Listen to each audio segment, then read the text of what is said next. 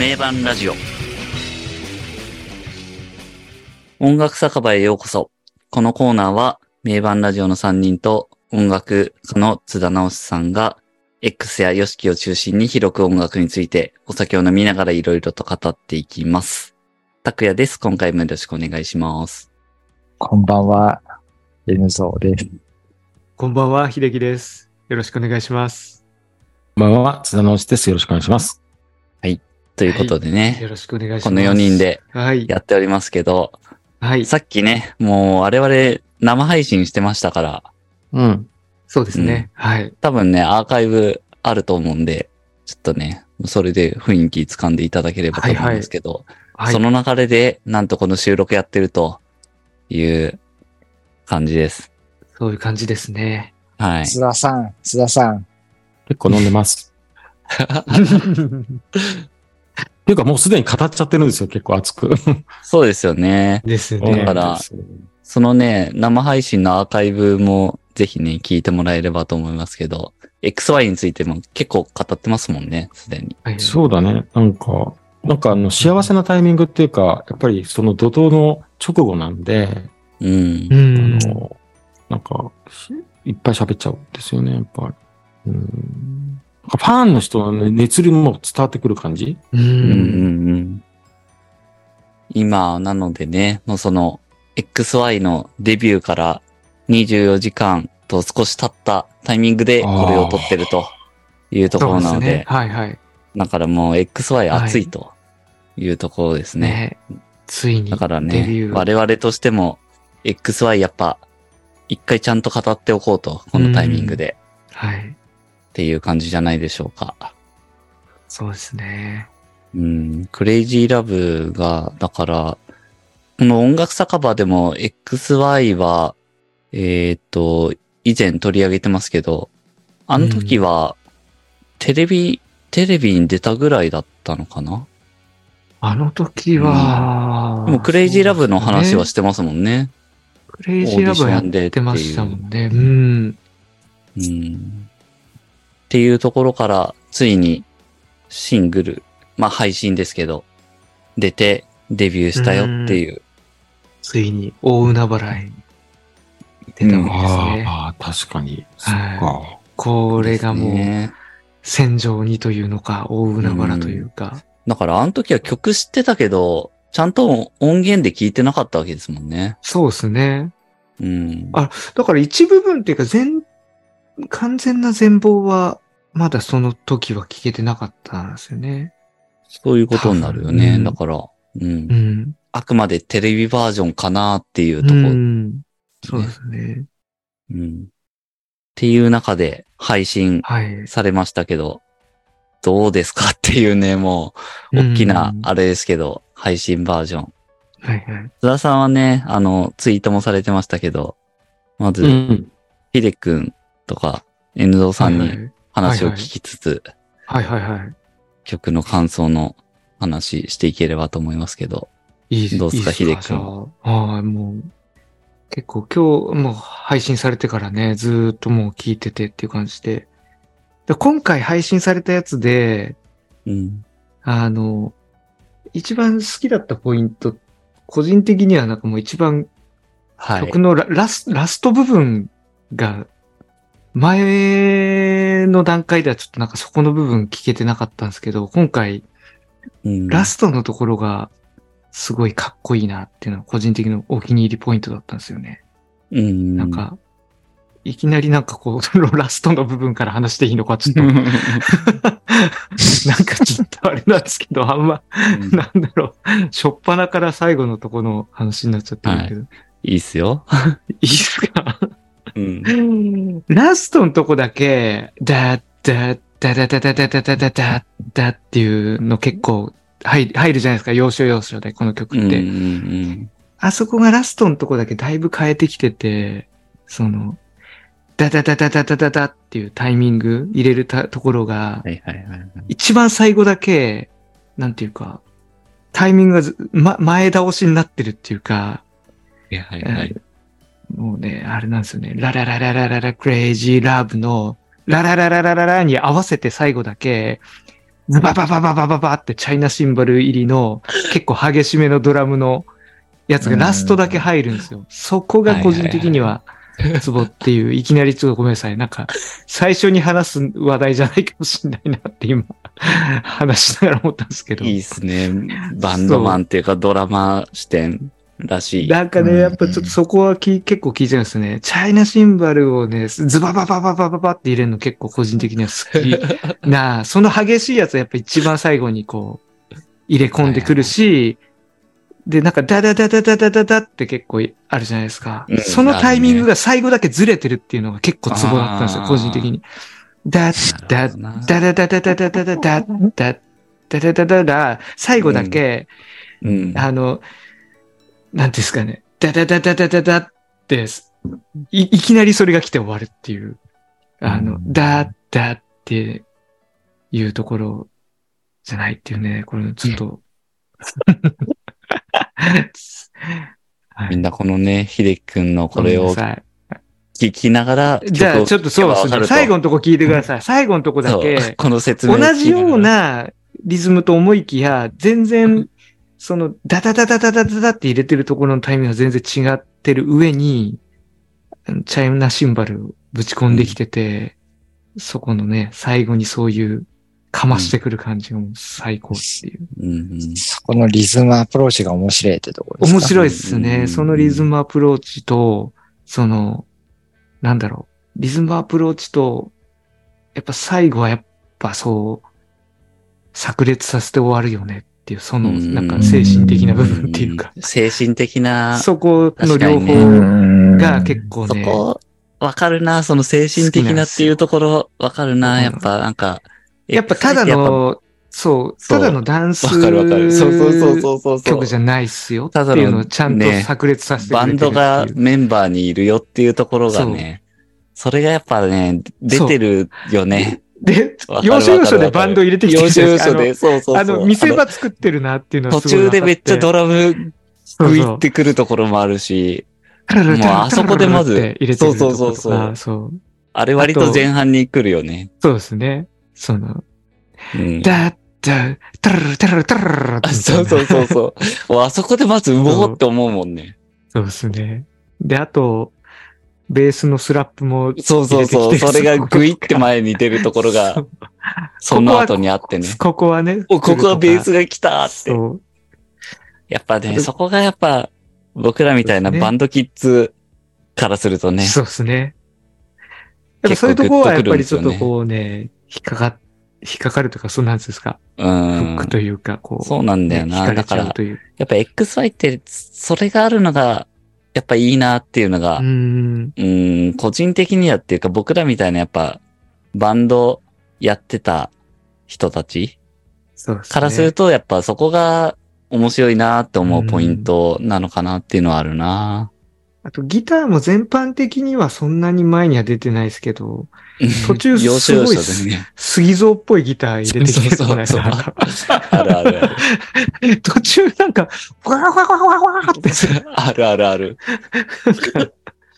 そこありますよね。あ、ここギターだいぶ来たなっていう。うん。そうね。ダンスはこう目で見音だけだと見えないかうら、んそこのところは、でもそれは逆に言うと、メディア、なんだろう、テレビとかそういう映像そうそうそうそう出た時にうん。全面出てくるのはやっぱそこそうだね。なんだろうなって感じはあるし。今、ミュージックビデオはティザーしか出てないけどね、今段階では。ちょっとそれがフルで見れたらめちゃくちゃまた変わるんだろうし。ねまあテレビのパフォーマンスとかではね、全然違うだろうし。ティザーの見たけどかっこいい。いいですね。やっぱめちゃくちゃかかっこいいよね。うん、N ゾーさんどうすか？え、なんすか ?XY 配信聞いて。配信聞いて。うん。うーん、やっぱメロディーはもうほんと絶対的ですし、うん。ほんと YOSHIKI のメロディーっていうのは本当にもう世界史上というか人類史上に残るメロディーをやっぱここでもうんぶっ放してるなと。うんで、やっぱメロディーの重層的な感じがすごい面白くて、はいはいはい。うんうん、ヘビーメタル的な要素もあるし、で、うんヒップホップ的な要素もあるしっていうところのリズムがすごい面白いなっていうのはう、んその辺の融合がなんかこの曲には本当感じましたね。うんうんううん。ん。なるほど。リズムの重層感とうんメロディーの美しさ。うんほんといろんなパターン入ってますもんね。めちゃくちゃパターンうん。うん多いと思いますね。あとやっぱダンス、うんダンス、見た目的にもやっぱダンスがすごい、すげえな、おい、みたいなのは、うんうん、正直見てて感じるところであるんで、ううんん、そういうなんか、なんだろう。パッと、パッと見ても全然わかんない人がパッと見て、うわ、すげえって思うインパクトっていうのはすごい大事だなっって思うところです。それはなんかね、その YOSHIKI とか X とかビジュアル系が、その、伝えてきた精神性だと思います。うんで、そこをなんか正しく受け継いでるグループなんじゃないかなと思いますね。ねうん。衝撃を与えるっていうところですよね。う。うんんやっぱダンスもあの、ミッチーでしてね、あの、えっと、バレエやってた、クラシックバレエやってた人うん。うんのダンスやっぱ独、独特というかすごいじゃないですか、あのうん動き。はいはい。あれ結構個性的ですよね。別に XY にか関わらず、割となんかクラシックバレエ的なダンスって結構はいはいはい。今ね、来てるところではありますし。ああ、ああ、結構なるほど。じあああいう要素を取り入れてるのは、うん。うんあるはあるんですね。うんああるはあるっていうか結構ガツンと来てる割と部分ですね。あ、なるほど。まあじゃあやっぱそこもちゃんと抑えてきてるっていうか。うん。か抑えてんじゃないかなと思うんだけど、どその辺がなんか意識的か、そうでないのかはいはいはわはいはいからないんですけど。そうですね。ううんん。その、まあ、さっき出てたリズムのところとかは、津田さんもあの、クレイジーラブ聞いたってツイートされてましたけど、昨日の夜。うんこ。こで、まずそのリズムがあまりにも多層的なのに驚いたって書かれてましたよね。やってましたね。えっとね、リあれ？俺リズムって書いてたから全体なんだけど、全体が多層的。ああ、あ。リズムって書いてあるの？良い音と旋律、リズムがあまり。だから全部ってこ要するにとですかね。全部なんだけど、あうんうんなんかわかりやすく言うと、俺面白いなと思ったのは、ヨシキが、あの、なんかの、なんかの番組でインタビューみたいな、なんか、なんかこう、会話のやりとりで、質問に答える形で、あの、ライブ、あ、あれだ、AI、AI の、AI がその、はいはいうん。WBS はいはいはいそうそうそう。対してどういう影響を及ぼすかみたいな話をしたときに、その、もうその流れはこう止められないっていう回答をした上で、ただ僕らはその、僕なんかはすごくそのやっぱライブ、ステージ、オンステージっていうのがあるから、今はもう音楽はね、なん何でもできちゃうようになってるから音源っていうのは。でもライブはその場限りで、その、その時のその人人間的な感情とかそういうね、瞬発力みたいな。それでこう、何が起きるかわかんないって。それはなかなか AI が簡単にはできないんじゃないかっていう言い方をしてたのね、その時ね。う。うんん。で、その、例えば、あの、ラザラストオックスターズの時も、そのライブで、その、完璧な演奏じゃなくても、その時の気持ちとかエネルギーみたいなのがすごかったりすることで、みんなを感動させてみんなと一つになるみたいな、そういうライブが持ってる良さがみたいなことを、よしけ言ってたんだけど、うん。それはなんか今その確かにコンピューティングで音楽を制御できるから、まあある意味なん何でもできちゃうようになってるっていうのはあるんですよね。うん。で、そのヨシキの一連の発言を考えると笑っちゃう感じがあって、その何でもできちゃうからライブパフォーマンスがすごく自分も楽しいし、こうファンにもいっぱいこう感動を与えられるって言ってる一方で、音源でもまた結局、その、ものすごいことやってるじゃんと思って俺は受けたんですよ。うんだから、なんていうのかな。それは、ヨシキが気づいてるか意識してるかどうかわかんないけど、多分本人は、こうこういうのが作りたいって思って、ただひもうそのベストを尽くして仕上げただけなんだろうけど、結局は、そのヨシキが言ってる音源はもう何でもできるようになっちゃってるからって言ってるのをちゃんと裏切ってくれてるのね。うん。で、こう聞き始めて、えーこんな音がこう入るの？次こうなるの？っていう驚きの連続だったんですよ、僕は聞いていて。声が出ちゃったというか。で、細かいことはいちいち言う必要なくて、もうさっきからみな、皆さんが言ってるので十分で、そうそう、そういうこと、そういうことみたいな。そういうう、んなんていうかな、そのワン、ワンダー、センスオブワンダーみたいなものが、まあ、ちょうど例として言うと、まさに秀樹さんが言ったようなことみたいな、もう散りばめられていっぱいある、ある。うんっていうねんディズニーランドのように、ものすごくいっぱいある。そして、吉木らしいのは、それが、こういう仕掛けをやりました、こういう仕掛けをやりましたじゃなくて、全部必然なんで、うんそれで一つの圧倒的な芸術になってる、芸術っていうか、うんその、吉木の魂になってる。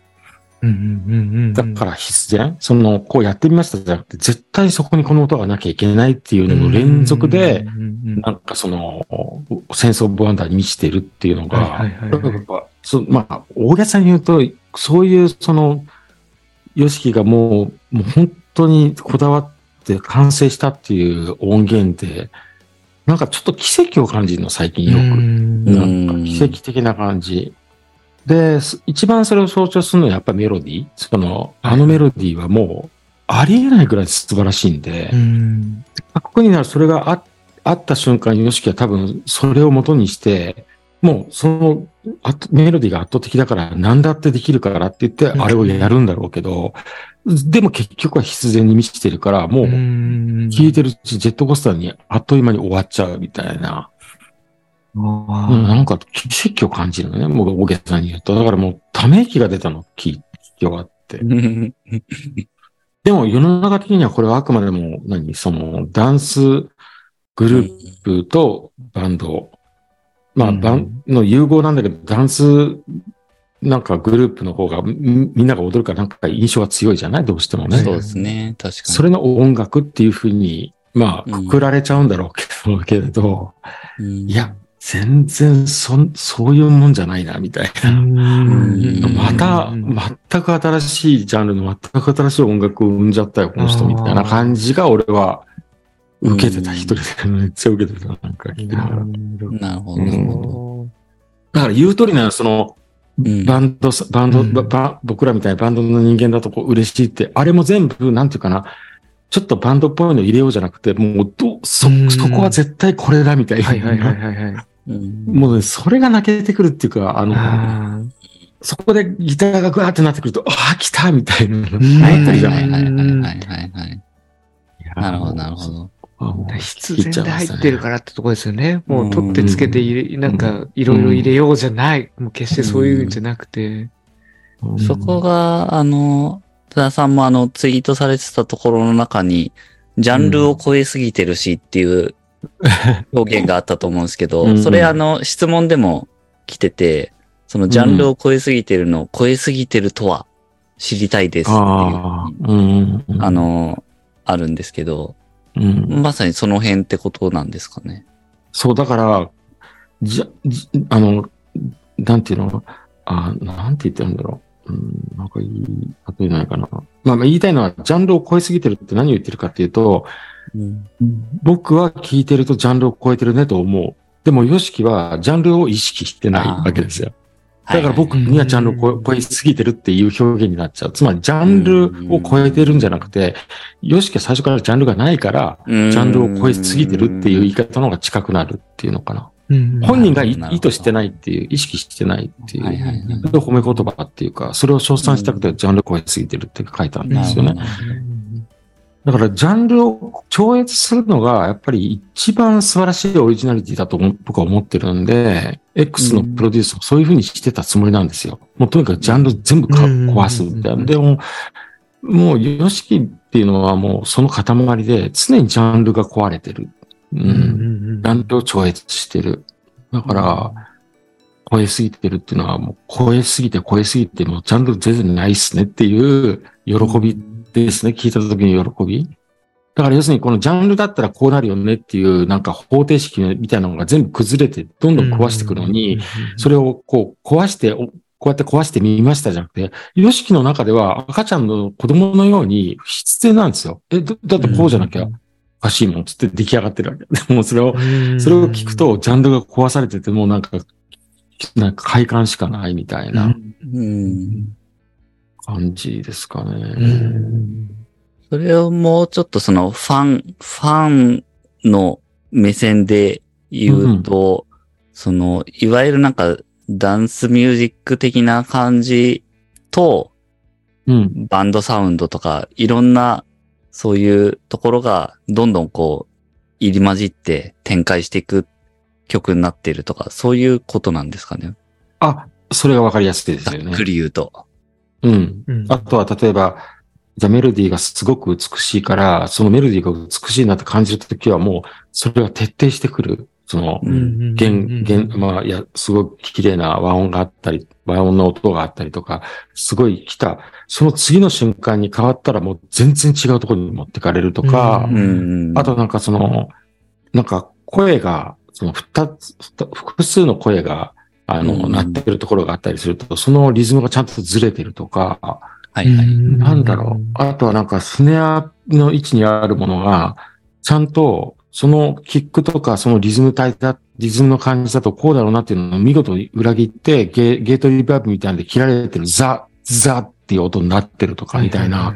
うんもう全部が、その曲的、曲全体で聞くともうその通りの正解なんだけど、普通その音にしないよね、に満ちてるんですよね。でう、んさっき言ったほら、あの、なんだっけ、えっと、今、チョッパーって言わなくて、なんて言うんだっけ、その、ああ、スラッスラップですか。プ。あスラップ、スラップの音の寸前ってちゃんと、あの、シンベなんでね、シンセベースの音なのね。要するに、あの。要するに、えっと、八百屋的な音になってるわけ。はいはって、うんブワーってこう、重低音のサブベースの音がメインになっていて、ぐわーってこう、なんていうか、低音部分だけを支える感じにな、はいはいはい。要するにヒップホップ的な音の作りの中から、それがいきなりこう、こう、覗いてくるとか、いきなりそこからピョンって飛び出すようになってるみたいな。はいはいはい。うんなんじゃこれみたいな。で、それになった瞬間にね、あ、じゃあそれベースで弾いてるのかなと思うと、そうじゃないんだよね。ちゃんとサブベースに戻って、またそこビュッてこう入ってくるみたいな。はいはい。なんなのみたいな。全部壊してくれてるんだけど、そこにはその全部が必然性がある。この二つがすごいんですよ。うん。壊してくれるんだけど、あ全部、全部必然性だからなんかすごく自然に聞こえる。だから逆に言うと、音楽わかんないけど大好きなんですって人が聞いたら、うん、すっごいいい曲で終わるよね。ちゃんといい意味で、うん。いい意味で何にも違和感なくて、だったって。はい。でも、うん。リズムが好きな、あの、秀樹ちゃんは最後の最後のここがほら、このこのリズムがここだけこうなっててって興奮しちゃうみたいに、はいはい。低い人によってそういうポイントがいっぱいあるっていうのが俺多層的って言ったんですよ。うんなるほどなるほどなるほど。そうですね。さっきの生配信の中でも、N ゾーさんがすごくそのシンプルに聞こえるところがすごいって言。ってたけど、まさにそういうことですよね。うんだけど、実はすごいいろいろ。複雑なことっていうか、凝ったことをやってるっていう。うんうんなるほど津田さん何回ぐらい聞いたんですか？この AG ラブの累計も。いや、俺ね、実はちょっはいとあの、はい。自分のね、番組でちょっとこれを取り上げようと思ってて、はいはいはいで、。それを明日、明後日ぐらいにちょっと撮ろうと思ってんだけど、あそのために聞くのセーブしてるんですよ。ああ、割と新鮮あ、じゃなままでいたいみ新鮮、たい新鮮な 感覚を残していきたいってことですか？うん。自分がそのツイ,、はい。ツイートでつぶやきたくなったから、それをつぶやくのに、あの、こう、間違えない程度にしか聞いてなくて、はいはいはいはいはいはい。とはちょ今回のこの曲って発見が多いじゃないですか。多いですね。でその発見するたびに僕ってね、もなんかね、もう、なんか演奏にいじめられそう、あの、からかわれそうなんだけどね、聞くたびにね、ものすごい深いことまで考えて、遡っちゃって大変なんですよ。聞くたびに。聞いてな、あ、じゃなくて聞いて何かを発見するために、なんていうんだろう。めんどくさい男なんですよ。いっぱい思っちゃう。いろんなこと、いろんなこと思っちゃうんですよ。めんどくせえな。それめんどくせえな。そう。それを一気にやっちゃったらもうメモらないうちにどっか消えちゃうのが怖怖くて。はいはいはい。はい、大変です。うん。うん。だから、だって、だってこんな曲なのにアートブライブまで行っちゃったりしてね、一回。やっぱり、やっぱりね、一回一回アートブライブに行っちゃったりするんですよ。なんか全然違うのに。そこに、そこに行っちゃうのがもうめんどくせえやつだよね。めんどくさいやつなんですよ、なんか。いやーえーじゃあちょっとその、菅さんの番組で取り上げる際には、じゃあもう相当そこを、これからこう、聞き込ん、聞き込んでというか。いや、意外と、ちゃんとこのめ、あの、音楽酒場とか名盤ラジオと、はいはいあの、僕のわ、ヨシキの凄さって相性良くて、はいあれ、一瞬で終わっちゃいますよ。多分、なんかはいはいはいポイントしか言わないんですよ。あの、よなんていうのかな、その、、ここでいっぱい喋ったのの、なんか、なんていうのかな、アンサン、あアンサンブルじゃない、なん、はいはいはいなあ、アソ、アソートみたいな、はいはいはい。ちょっとなんかこう、にな、なっちゃうんですね。でも、なんていうのかな、その、短いと、一部しか言ってないかっていうと、そうじゃなくて、短くて、結局一番の本質のところを考えてるうちになんか見えちゃうんですよ。だから今もう僕まだね、はい。まだ全部見えてないと思ってるのは、その。クレイジーラブについて、あるいはそのクレイジーラブが、とダンスの関係っていうのもまだ見えてないんですよ。うんその鍵、そう鍵みたいな。そうそうそう確かにダンスとの、うん今結構やっぱ音、音で結構そうそうそうそう自分もそうですけど、うん本当に、うん。ビジュアル的なところはあんまりまだ来てない、あの、見てないですからね、そもそも。そうなんだよね。だから、うん明日の、確かにテレビ出演、あ、まあ、今日のやつな、今日のみ、ちょっと見れなかったからあれだけど。うん。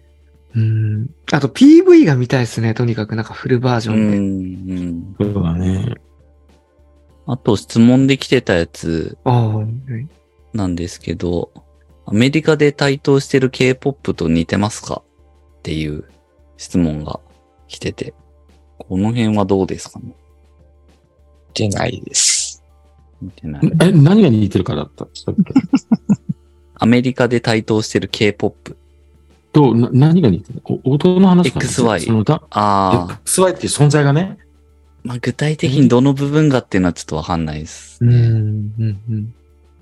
いやまあだから、どの要素にフォーカスして語るかっていうところであると思うんですけど、はいはい。うん、うん。フォーカスして語る部分については、すごいワールドワイドにめちゃくちゃフォーカスしてるなってとこもあるし、うんでも全然似てないなってところもあるし、うんはいはいはい。で、トータルのイメージとしては、個人的には、いや、そそんな似てるところには行ってないんじゃないかなとは思いますね。うん、うん。K-POP だから、B、BTS とか、あの、うんブラックピンクとか、はい。じゃあそこに似てるって言われたら似てないじゃん。うん。うん俺似てないと思うん。う。うん。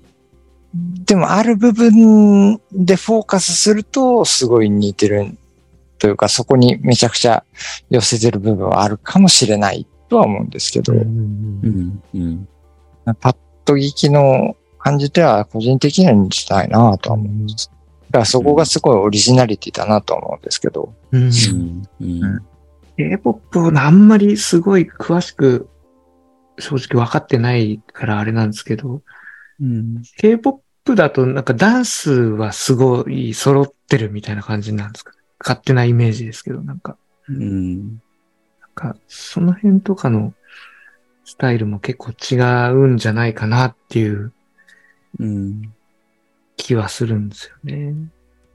すごい。やっぱね、ダンスのスキル的に劣ってるとは全然思わないんだけど、あー、はい。やっぱものすごく、やっぱヨシキが楽曲を作ってるっていう部分で、メロディーがものすごい立ってるっていうのが、うん。うんうんうんうん。うーん、そういう K-POP との、違い？うん、違いというか、K-POP は結構あれなんですかね、ダンス割とこう比重お重めだったりして、踊るための歌みたいなそういううんとこあるんですかね。一概に言えるわけじゃないんですけど、はいはいはい。例えばそのブラックピンクの楽曲を聴いて、俺めちゃくちゃ面白いと思ったんですよね。うん。ああ、曲は結構斬新なことしてたりとか。いやね、はい。超面白いよ、あれ。ああ。おあのねダン、ダンスグループがよくわかんない。俺が聞いてめちゃくちゃ面白いこれって思ったぐらい面白いんで。それはもう純粋に、あの、曲曲としてもう面白い。曲としてっていうか、ダンス抜きにしても。ム、ダンス抜きにして面白いと思ったですあね。ーうんはい。うーん。あ、じゃあ、決して別に、だからダンス、踊るために、後ろで鳴ってる音っていう、そういうことじゃ全然ないっていうこと。うーん。えーそこと比較してどうかっていうとなかなか難しいんですけど、うんそこはそこですごい魅力もあるっっていうところ。で、そうですね。だからそ、そこと戦っていく。うん、そうですね。ん全く同じフィールドで戦っていくわけなんでね。うん。ああ、だからまあそういう意味で言うと、甘い世界じゃないっていうのは本当にそういう話ですね。だから楽曲でだってクオリティすごいわけだし、ダンスでもうん。ものすごいクオリティなわけで。うん。いや、すごいと思う、本当に。うん。あの、エンターテインメントって人々のその価値観を変えるぐらいのはいパワーがあると思うんですけど、なそれを実際なんか体現してる、リアルタイムで体現してるのがブラックピンクとか BTS とかで、うんそこに対抗していかなきゃいけないわけですよ。うん はいはいはい。うん。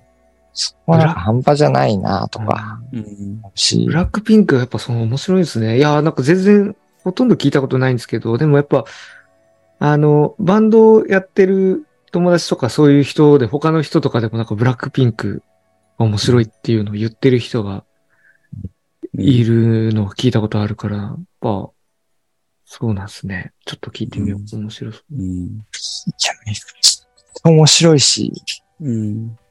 うんビジュアル的なインパクトもすごいし、ここと同じ、全く同じフィールドで戦うわけじゃないですか、XY って。うんダンスグルそうでープっていう。すよね。そうですよね。うんで、やっぱシビアな目で見られるとかありますよね。ダンスがバラバラだとか、そういううんところがあれば、そういれば。そうですね。まあ、まあその流れの、その流れのコメントで、そんなに日本って遅れてるんだっていうのもありましたけど、そこについてはどうですか？うん。まあ、そ、そのダンスとかっていうことでいくとそうなんですかね。なんかちょっとわわかんないですけどね、そこが。うん。うん。まあ多分、アメリカで台頭してる K-POP っていうところに対して、まあ日本遅れてるんだっていうところと、まあそれ、そういうことなんだと思うんですけどうね。ん。先生、はい。はい。はい。全然違う意見があります。はい。えっと、よしきちゃんがはい。XY ちゃんをプロデュースしてるっていうのは、よしきちゃんがいい曲を作って XY ちゃんが踊ったり演奏してるっていうことじゃないと思います。あつまり、こうやって長い人生生きてると例え話が好きになるんですけど、はいはい。例えの方が伝わりやすいんで例えていいですか？はい。はい K-POP と XY の関係をこういうふうに置き換えてください。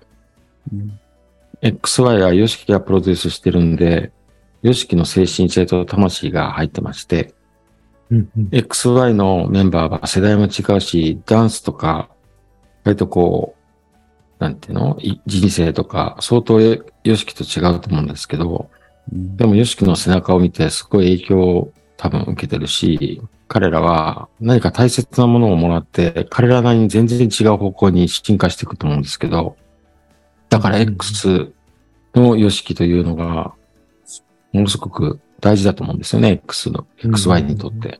うんうん。K-POP をハードロック、XY を X に置き換えてください。そそれが答えだと思います。つまり、なるほど。K-POP はものすごく今、台頭してきてて、アメリカという音楽の本場の音楽ビジネスのところに。で、ちゃんとある程度なんかこう、ハードロックがこうだっていうのがどんどん広がっていて、それなりの魅力でどんどん人を魅了してるんですけど、ヨシキの精神性っていうのは、それも素晴らしい。あのバンドも素晴らしいと思う。でも、俺はこれこれがいいなと思うんだよなってやって、うん X やってたんですよね。うん。で、同じで、K-POP に対して、ヨシキは結構日本人の他の音楽業界の人と違って結構リスペクトちゃんとしてて素晴らしいし、その努力もすごくいいと。ちゃんと認めてるんですよね。うん。でも、ヨシキの精神性って、それは素晴らしいけど、僕だったらこうだな。こうするな。僕はこうなんだ。それが、ハードロック的な音楽ジャンルの中の X だったと思うんですよ。うん。うん。で、俺はそれと同じことを XY でヨシキやってると思います。だからうんもちろん K-POP 的な同じような世界だ。で、全然それは素晴らしいと思う。でも、俺はこれがいいなってやってるのは XY だから、うん。うん。はいそこが魅力だと思う人にとっては唯一無二になって、うん、これは可能性あるなと思ってうん。ます。うん。以上です。なるほど、なるほど。はい。うん。なるほど。そこはだからまあ比較するっていう点でいくとそういうことっていう。話ですよね。うんっていうのをまあ踏まえてなのかですけど、またあの別の質問で来ているのが、えー、ズバリ XY は世界で受け入れられるのでしょうか？曲はもちろんパフォーマンス、ビジュアル含め教えてください。と。うん。そういうまあ違いがあった上でっていうことでどうでしょうか？うん。どうすか？そこに対してどうすか？俺ははっきり言えば、ダンス面で関して言えば、すげえと思うけど、音楽面で言ったら、そこまでとは言えない。うん。特にボーカルとか。うん。うん。ん。そうですね。ねじ伏せられるか。現状で。ねじ伏せてくださいって思ってます。う。はいうんん。まあ、現状はね、まあさっき配信の時もでしたけど、やっぱ YOSHIKI のその曲とかいろいろ、うん。いろんなところにやっぱ頼ってる部分は、まあしょうがないんですけどね。そこはやっぱり現状はあるんで、そこをどこまで脱却できるかっていうところだと思うけど、ただなんか、その、伸びしろ？現状の部分で、と、まあその数ヶ月前からの振れ幅と、ポテンシャルみたいなところでいくと、かなりやっぱ期待はしたいなっていうところはあるから、うん。まあ、それが世界でどうっていうのは、まあ正直自分にはあんまりよくわかんないけど、うん。まあそれ含めてちょっと応援したいなぐらいしかちょっとわかんないけど、うん。世界でってじゃあもうはっはっきり言って、その、ヨシキのメロディーって、その、ロジャー・テイラーとか、サラ・ブライトマンとか、ハイドとか、トシとか、もうワールドワイドでものすごいボーカリストが歌ってやっと拮抗するぐらいのメロディーなんですよ。ヨシキのメロディーって。そこのメロディーに、今 XY のボーカルがちゃんとふさわしいかと言ったら僕はそこまで思えないので、そこが拮抗したらすげえグループになるんじゃないと。うん。うん。うん。じゃあそこを期待するだけですよね。うん。まあでもさ、その、ファンとか、俺たちも含めて、その XY 見てる側はさ、XY 本人じゃないから、あの、その誤解される、されがちな言い方すると、えっと、大変だし頑張るのは XY のメンバーであって、ファンとか僕らは、もっとお気楽でいいんですよ。つまり、うん。その質問の答えで言うと、そういうねじ伏せるのを信じて期待しながら見守ったりワクワクして見見見てていいんですよ。だってアトラクション見てるのと一緒なんですうよ。ん。うん。で、っていうかむしろ、え、絶対ねじ伏せるに決まってんじゃんでいいんですよ。そのフうんァンだったら。でうん。それで、それ、そんな発言がみんなが言ったら辛いのは本人たちなんだけど、そのうん。期待が強いのはまたいいんですよ。そのアーティスト本人にとってはね。うん。はい。それでいいんですよ、全然。うん。で、この話知ってる？あの、水金地下木だから火星をさ、えっ、と、火星って地球よりもな、あの、太陽から遠いから温度が低いはいはいわけですよ。うんで、はいはい。水が少ないというかほぼない。で、そこに水をたくさん、こう、水がたくさんある状態にしたら移住できる。だから、うんうん勝手にどうやって水を作るかっていうのを研究したときに、えっと、要は太陽の光をいっぱい集めれば、火星自体にはもういっぱいね、内面的にこう凍ってるのを含めて水はあるので、それをこういっぱい溶かせばいいから、ち火星の温度を上げればいいと。うんそしたらこう水がいっぱいこう湧き出てくるから、それでこう住めるようになると。はいはいで火星を改造するにはまずはあ温度を上げようって言った時にいろんな意見が出たわけ。そこにものすごく核爆弾みたいなやつ爆発させるとかいろいろ、こういろんな意見があった時に、ある科学者が提案したのが、火星に色の黒い苔みたいなのを巻くと。生物を。それがどんどん広がったら。色が黒くなるから、太陽の熱を吸収しやすくなる。吸収して温度が上がる。これが僕はすごい好きな話で、はいはいははいい。はい。何が一番強いかっていうと、はい。そういう武器とか爆弾じゃなくて生命なんですね。要するにうん生命力ってそこまで強いって、ほっといたらどんどん広がると。だから、その X 初めて見た時の僕も同じだ、同じ気持ちだったんだけど、可能性とその持ってるエネルギー、生命、生命エネルギー、生のエネルギーっていうのが一番強くて、うんそれさえあればどこまでもいけるんですよね、人間って。うんうんだから、なんかねじ伏せるのかどうかって言ったらねじ伏せてほしいし、ねじ伏せるって期待はしてる。で、うん。あんあんな奴らにできると思うのって言ったら、僕が期待してるのは、彼らの可能性ですよね。人間の持ってるエネルギー。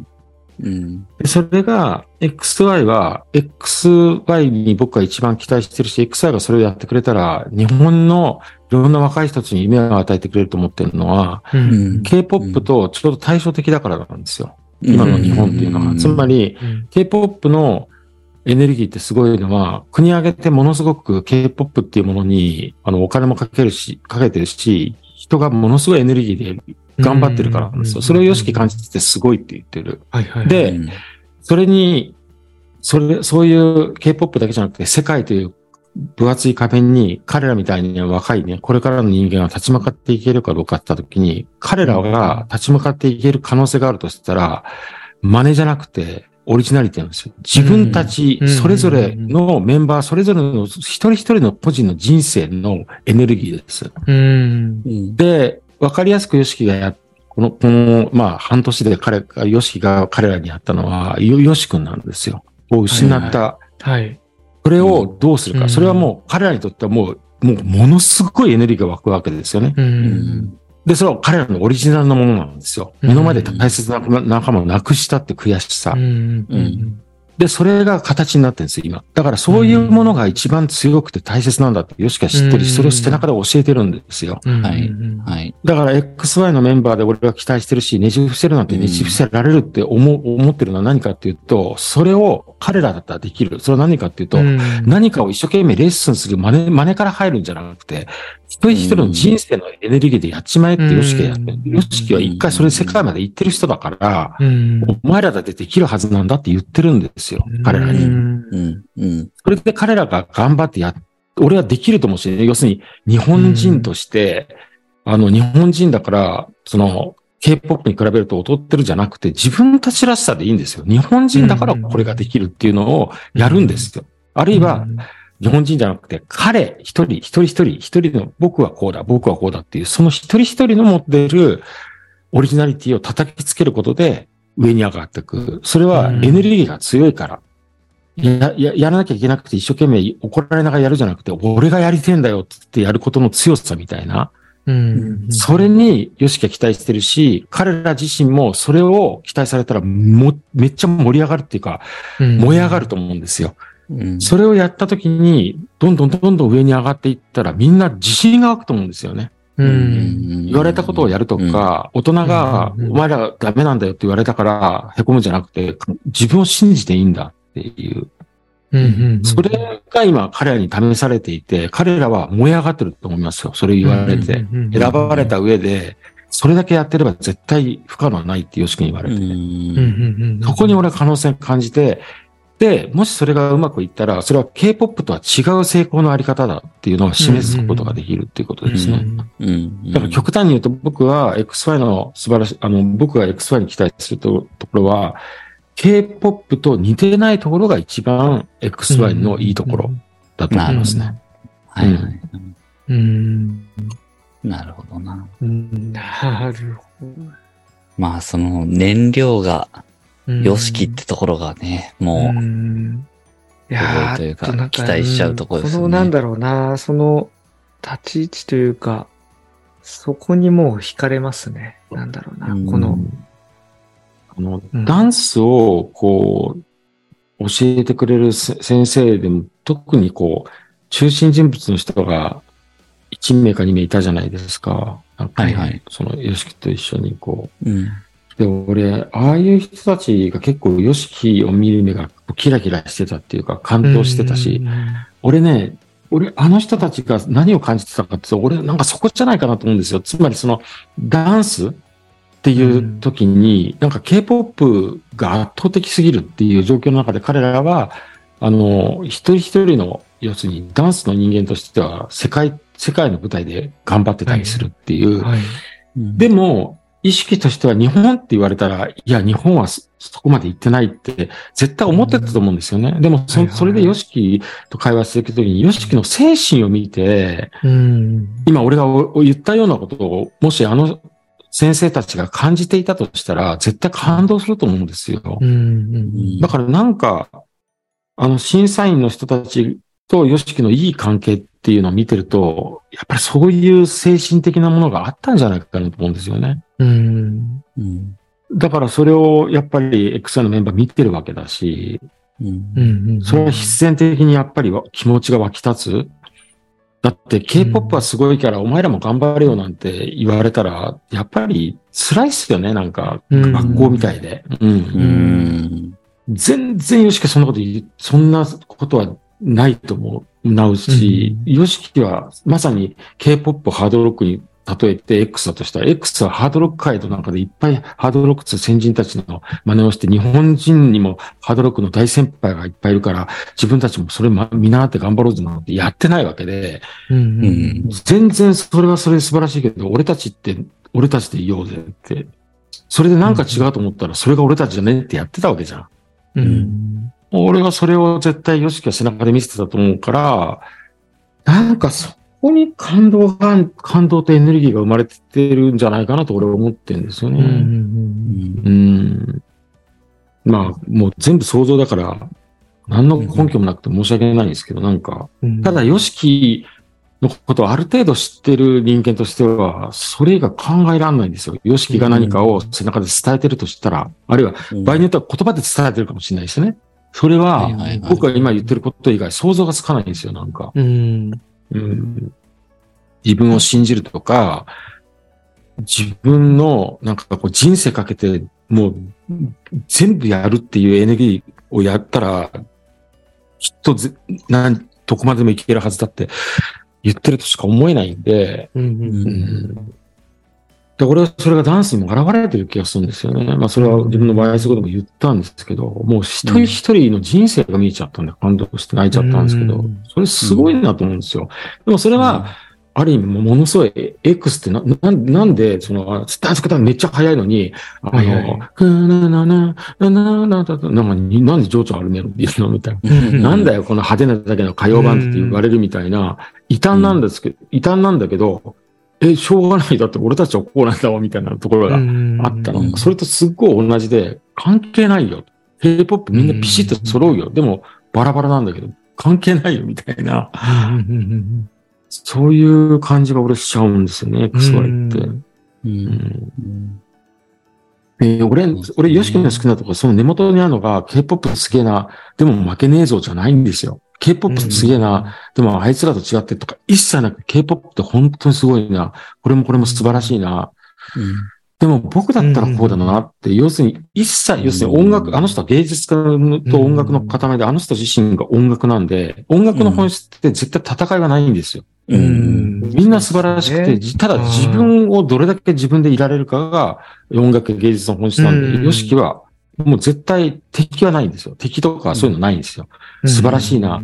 え、でも俺だ、僕だったらこうするな、俺だったらこうだな、をやってるだけなんですよ。今回のクレイジーラブだってそう。うんうんうんそこは俺は好きですね、よん。別に K-POP に勝つとかそういう話とかでも全くそういうじゃないと。全然ないっていう話です。うん。うん。まあ自分じゃないとこには、自分じゃないとこには、あの、あるかもしれない。K-POP が普通にこうやって戦略的にこうやってるのに、日本だとこれができないとこおかしくない？え、それちゃんとやろうよとかっていうのはやると思う。はいはいはいそれは X だと同じで、え、えっと、ロックだ、ロックバンドだと、インディーズ出身のロックバンドはこれダメなんだ。え、でもこういう、あの、ポップスのジャンルだとこれありなんだ。おかしくね？っつって怒ってたから。ら。うんはいそれは全然いちゃんと要求するし、怒るよね。だって、な、それも差別みたいなもんだから。それは、ううんうんただそうじゃなくて、精神的に僕らは何なのって言った時に、K-POP、打倒 K-POP は絶対ないですよ。うんうんううん。ん。素晴らしい。でも、俺、僕、俺だったらこうだな、しかないと思うんだよね。うんうんうん。はいはい。いや、まあ、いろいろ話してきましたけど、今後は楽しみですね、XY。うん。うん。まあそのね、精神で、うん。うん。やっぱ、そうっすね。うん。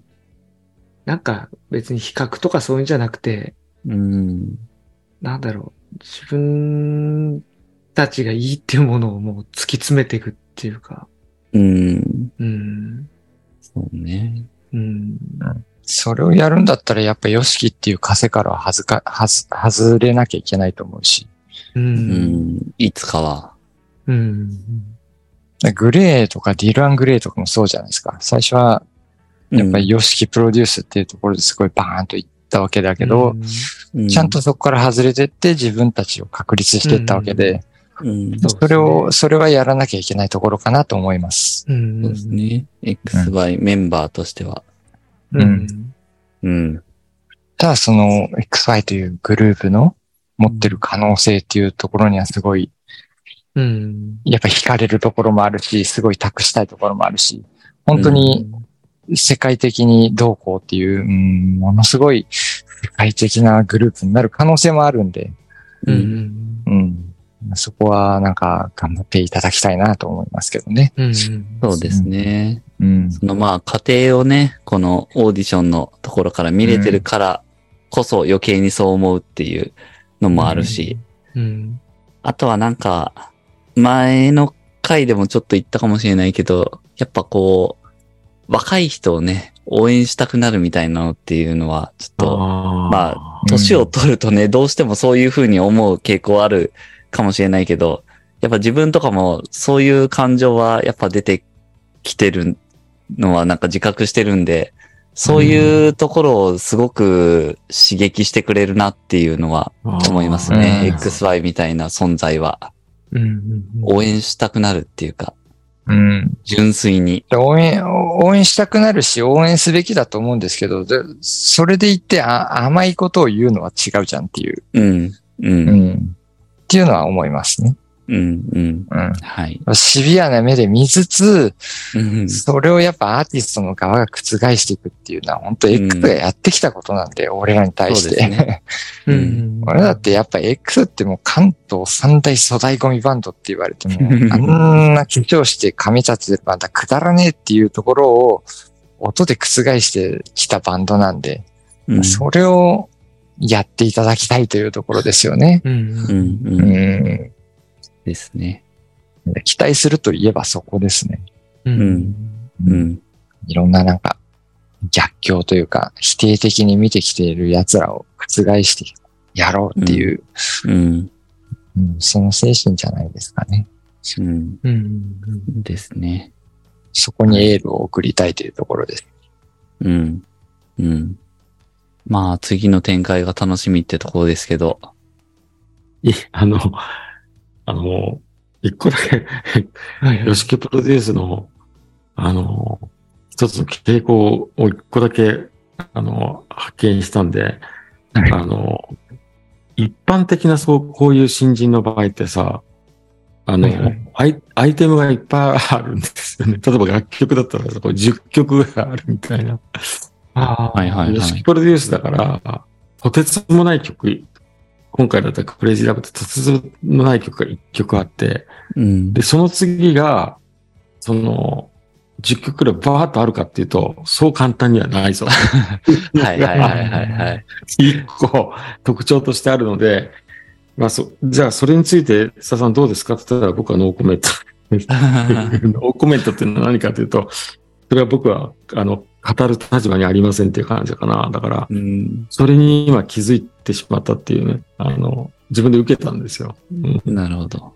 そうだ。こだって俺がさっきまで言ってたってめっちゃ熱いじゃん。なんかどんだけ、どんだけその、どんだけだよみたいな。でもちゃんと俺も冷静になって考えてみると、ちゃんとポリポリっていうのは、じゃああと10曲あるんですかって言って、いや、ないよねっていう。そこに今、あの、気づいてしまったっていうのは、なるほど。あれから、そこをね、どういうふうにね、これから、あの、そこを元にしてどうやって展開していくのかなっていうとこうろにん。対応したいかな、みたいな、うん、感じですかね。うん。ねなんか本人たち自身でなんか作品を作り上げるみたいな展開がこれから出てくるのかどうかっていうところとか。なんかあの、ガイとか結構曲作ってるじゃないですか、自分自身で。なんかメンバーが曲を作り始めるっていう展開とか。それはそれで素晴らしいと思う。うんですよね。なんかそれをすごい、そういう展開、なんか、うん、ちょっとアルバムとか作って、で他のメンバーも多分作れると思うんですよね。フルタツ。フルタツとかもそうだろうね。とか、絶対曲作ってるはずだし、うん。うん。だからなんかメンバーが曲作る展開っていうのもなんか、やってほしいなっていうのは。まあなんかね、バンド好きとしてはそういうのはやっぱね、うん。クオリティとかはどういうなのかも、そう、わかんないし、どういう系統の音楽が出来上がってくるのかもわかんないけど、まあそれはそれでなんか興味深いなというか、そうね。うん。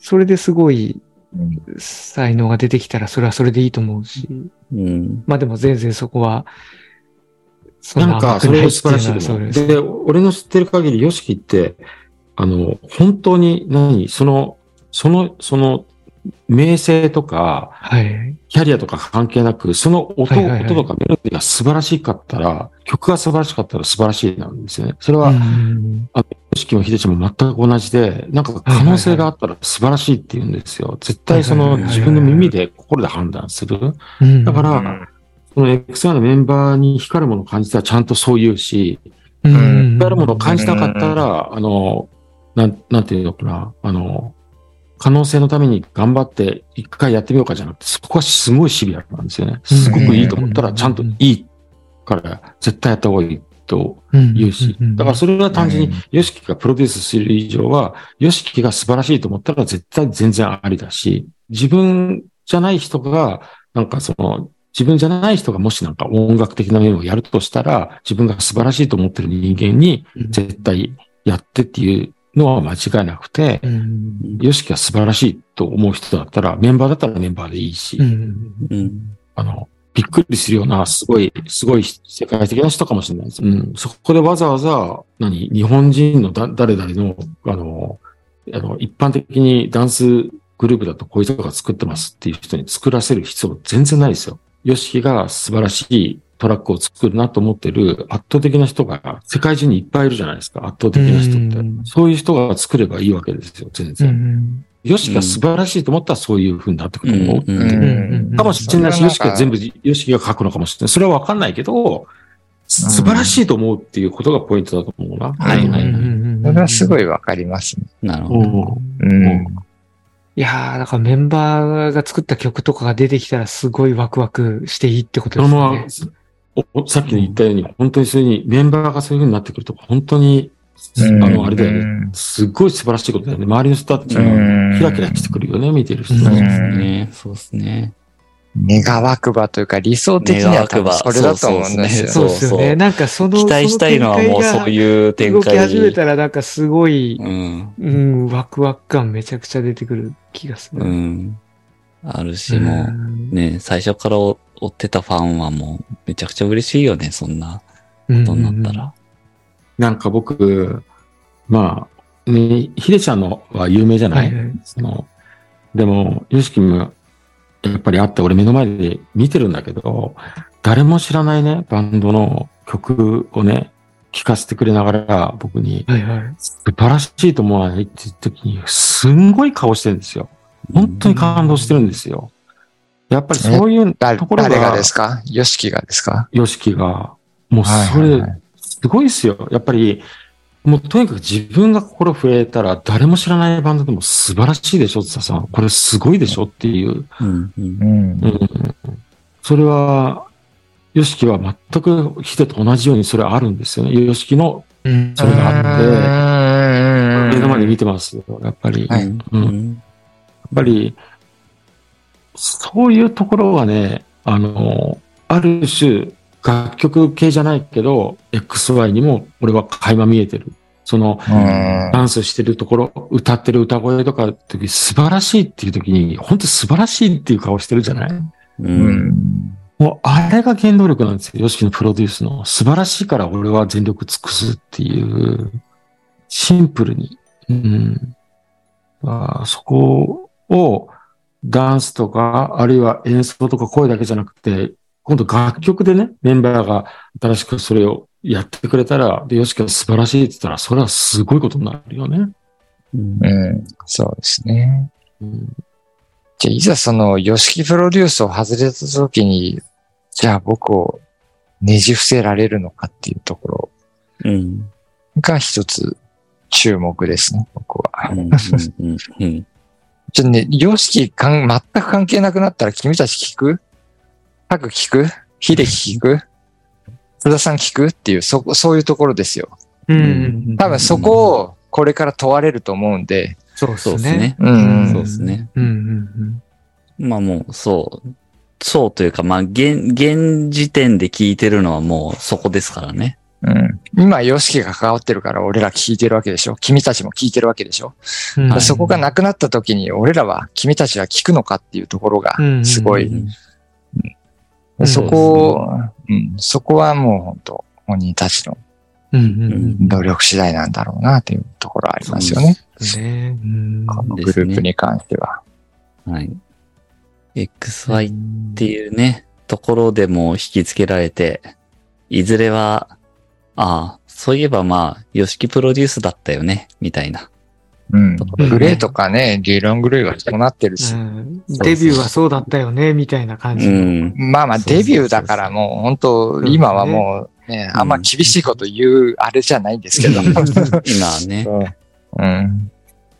いやまあー、なんかさ、俺はね、そこ、そ、そこもね、ヨシキが歌を歌うっていう発言したのと同じように、うん俺も逆にヨシキと長いのに疑ってかかってるところがあって、うん。本当に、普通に考えたらそれね、その過去のヨシキを見ると、それ照らし合わせてそういうのを想像できるんだろうけど、俺そうじゃなくなってんじゃないかなと思っちゃうんだよね。もうなんかうん何があるかわかんないから、ヨシキはもしかしたら、X、あ、XY って、ヨシキの責任感がつ継続していくんじゃないかなと思っちゃったの。つまり、ヨシキはもう XY にすごい責任を持って、責任感を感じていて、うん。なんか自分の手を離れて今うまくいってないんだけどっていうのはないんじゃないかなと思っちゃってるの、俺。なんかそのぐらいね、俺いつもね、俺、俺がね、おかしいんだけど、なんかね、あの、過去こうだったからそうだねってあまり思わない、思わ思えなくて、ヨシキに関しては。変わっちゃ、変わっちゃったりするんですよ、平気で、ヨシキって。だから、今のヨシキの、その、まあ、オーディションの番組を見てて思うんだけど、あれ、ものすごい責任感を持ってはいると思うんですよ。もしかしたら、ググレーの頃は、そういうのがあったかもしれないんだけど、今のヨシキはもう責任感の塊になってて、自分が知らないところで日本でうまくいってるみたいねってならないんじゃないかなって勝手に思っちゃうの。たと例えば、例えば、うん。イミテーションレインってちゃんとジャニーズのアーティストっていう土台があって、曲、楽曲一曲書いたと。そしたら自分の知らないところで彼らがどんどんやってくって、そうじゃない、うん ?XI って自分が選んじゃったわけじゃん？その彼らのはい。であの責任感ってずっとなんじゃないかなって、ーそうなったら今のヨシキはそう捉えてんじゃないかなと。うん。そうすると、あの、要するに、その程度の差こそあれ。例えば、ヨシキがもう全面的に時間を避けなくても、責任感は全く変わんないんじゃないかなっていう、うんそういう可能性を感じてるんですよ。そうするとなんか、うん、また変わってくるうん。ような気がしていて、何の根拠もないんだけど、どうもそう思えちゃうんですね、あのう見るん。と。うんまあでもそういうつもりなのかなっていうのはなんかわかる気はしますよね。なんとなく。うん。XY って名前もそうだけど。うん。うん。でも、まあ、俺の勝手な想像だって全然違ったら、ヨシキに申し訳ないんだけど、でも逆にもしそうだとしたら、じゃあなんでそこまで責任か、責任を持ってるんだろうっていうのも引っかかるんですよ。いいいい意味で。なんかあんのかなって。うんそれが今のえヨシキのなんだ、なんか僕の好奇心。うんヨシキはな、うんなんであそこまで彼らに責任感を持つんだろう。うん。それが僕の知らない新しいヨシキなのか、うん逆にそ、の、今が、やっとヨシキがやりたかったことができてるのかとか。いろんなことをね、考えるんですよね、今見てて。うん、なるほど。なんか、ヨシのことで変わったとかもあったりしますかね？ああ。なんか、そ、それまでは一応こう、デビューさせて、まあ、一人立ちみたいな、もしかした、ら俺はそしれないけど。れは、それは思ってないです。ああ。そうは思わない。あの、なんか、トラビスとか、あの、はいはいはいなんだろう、LA 組のはいはいはいはいはい。メンバーと会話してる時とかもそうなんだけど、はいはい。あのー、ヨシキの場合って、えっと、ヨシキの、ヨシキのオーディションですね。今回のはいはいはい XY ってヨシキのオーディションなのか、何かにヨシキも参加してるのかってちゃんと違うから、うんうんうんうんうんうん。今回審査員とかヨシキが選んでるじゃないですか。うんあれ、ヨシキの番組なんですよね。ヨシキのオーディションなんですよね。はいはいはいはい。もう、すんごい責任を持ってると思うんですよ。やっぱ本当そこ立ち上げたもう最初の瞬間からやっぱりそこに関しては、うん。ううん。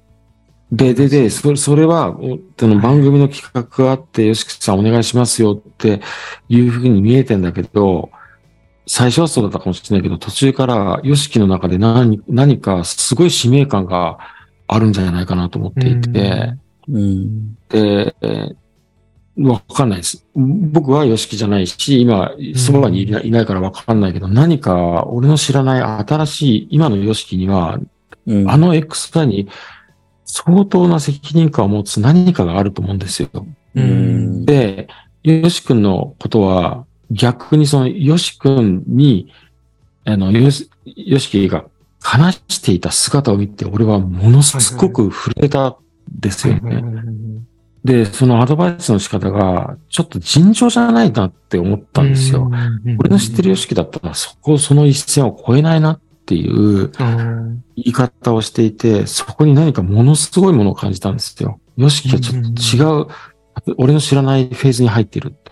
それは、なんていうのかな、その、やっぱり年齢が離れてるから、なんかその、うん俺の知ってるヨシキの、例えば、なんだろう、その、ナシのメンバーとかグレーのメンバーに対するヨシキの愛と違う、ちょっとね、うん、ちょっとレベルの違い愛、愛を感じたんですよ。愛愛のその、あり方の違い。はいはい。もっと本能的な、うん。ももっと、本当に守ってあげなきゃいけないみたいな。うん。なんかそれが友情的なところよりも、なんかこうう、ん。母性的なというかね。うんなんかすごかったですね。それ見てるときに逆に俺心配になったぐらいなんですよ。それ、俺の知ってる様式じゃないんじゃないかなぐらいに。にでも、うんそれを感じたのと、今俺が言ってる責任感って繋がっていて、うん。なんか尋常じゃない責任感を感じるんですよ。なるほど。そこに、俺はその、い今、ヨシキが、その、全然自分と違う世代の人たちにうん。持っている責任感を感じて、そこに俺はちょっと正直なところ感動するし触れるんですよ。ね。うん。大人としてすごいことやってるなっていう。あそこはやっぱ世代なんじゃないですかね。うん。違う世代に対してっていうところへの思いというか、責任感。うん。ーうんプしたいじゃないけど、うん。そこはもう本当、素晴らしいことだと思うんですけど、うん、XY がその一個のアーティストとしてやっていく場合に、いつかは YOSHIKI は離れないんじゃない、離れなきゃいけないんじゃないかなとは僕は思うんですけどね。いやもちろんその、そんなことは多分、よしきは分かりってるそうですよね。責任感って、その、うん面倒見るじゃなくて責任感だから、うん。責任感がここで果たせたと思ったら、全然こううん。手放せたりすると思うんですよ。うん言ってるのは、よしきさんがやってた頃は良かったけど、最近こうですよね、みたいなのはない、イメージできないっていうのは、責任感があるから、そんな状態では手放さないんじゃないかなっていう、うん。うん。ああ、なるほどね。もう、演奏の言ってる通りで、逆にすごくなってきたから、た旅立つっていうのは拍手だと思うんですよね。うんううん。ん。うん。うん、それはすごいことだと思うんですよそうね。ね。うん。世間、世間がどう見るかっていうのはもう、あれじゃないですか、もうわかんないというか、うんじゃあ実際 YOSHIKI が離れたら、なんかパッとしないよねってな、なっちゃうのも、なんかね、なんかう、ん可能性としてはあるわけで、うんそういう状態では YOSHIKI は手放さ、手放さないっていうことですかね。僕僕の今感じてるのは、うんそういうふうにさせないような気がしちゃうっていう。まあまあ、単に単なる個人個人の予想ですよ。だけど、だけどそう、そう感じさせるのが僕にとっては、なんか、うん僕の知らない今の新しい様式なんですよ。そこまうでん強い責任感なで。すごいなと思うんですよね。じゃあなんかあんま、あんまりいろいろなんか、ヨシが背負いすぎるのも心配になっちゃうっていうのもあるんですけどそっ。ちですよね。むしろね。そそこはなんか、すごい、ねえ、なん、なんて言うんでしょう。うんやきもきするというか、うんそこまで背負わなくても良くないって思っちゃうんですけど、うん僕的には。ああ、そうだうね。ーん。そこをなんか背負うとこも、やっぱヨシキの魅力ではあるとは思いますし。そこは魅力ですね。うんうーん。もう、思い出すとあれだね。X だって、5人でやってさ、ヨシキうん。以外とはいはいはい。4人、5-1は4人なんだけど、4人がうん。何かあった時のヨシキのうん。顔は、やっぱりやばかったからね。やっぱり何があってもリーダーとしての責任とかすごかったから、うんまあいつもなんか、なん何があっても絶対自分の責任みたいな。ああれも異常ですよね、あの人の責う任。ん。で、ヨシキってほなるほど。なんとさる、ほんともうなんかもう、そうですよね。うん。そうそうですよね。普通、普通のなんか一般人の目線目線から見るとなんかそこまで背負わなくていいんじゃねえかとか思っちゃうんですけど。でも本能でくるから頭で考えてじゃないから、もう止まらないんですよ、なんかその責任感にして。ああ。それはやっぱヒデとかタイジがいても、やっぱそういう、そうなんですかね。そうだったわけですか。そりゃそうだよ。な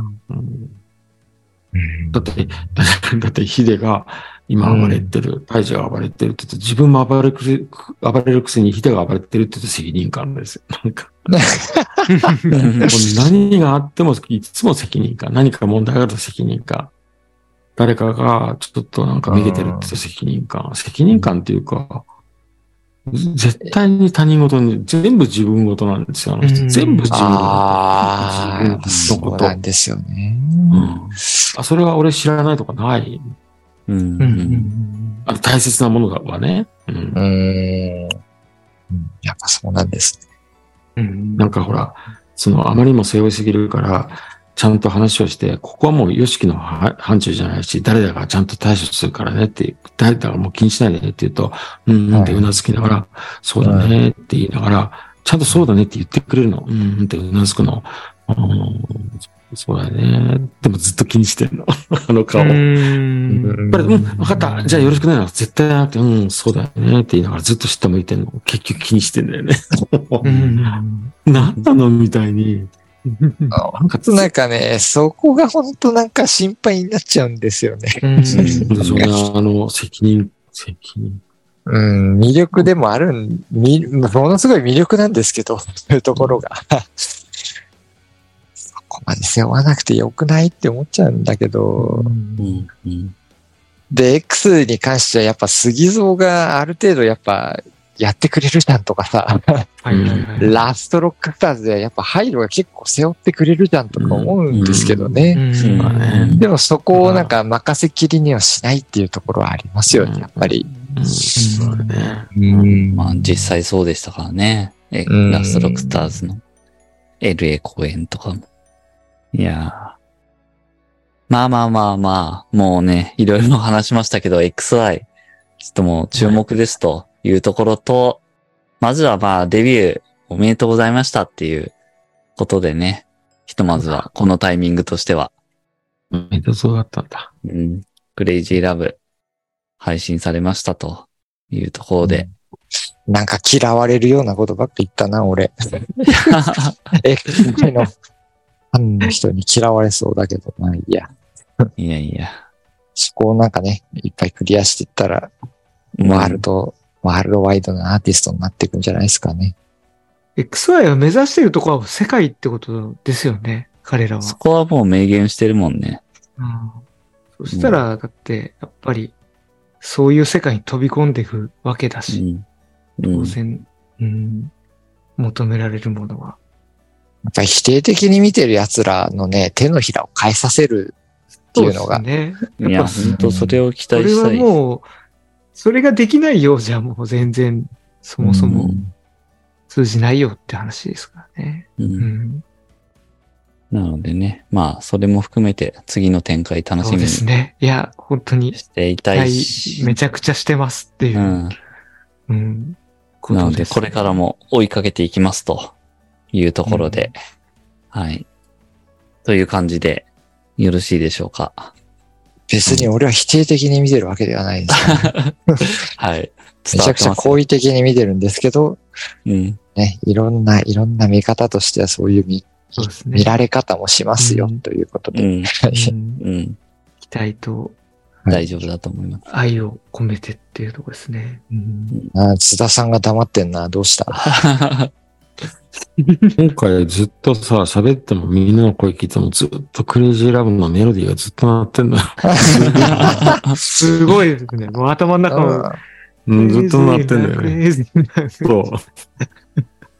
自分はあの、で、で、で、で、で、で、で、で、で、どっちが回ってるうんどっちかだよね。まあ大体そ。う。いやはい。ということで、まあ今回、音楽酒場 XY 特集、そんな感じで終わりたいと思います。はいじゃあまた次回の音楽酒場もお楽しみにしていただければと思います。どうもありがとうございました。ありがとうございましありがとうございた。ました。嫌いにならないでください。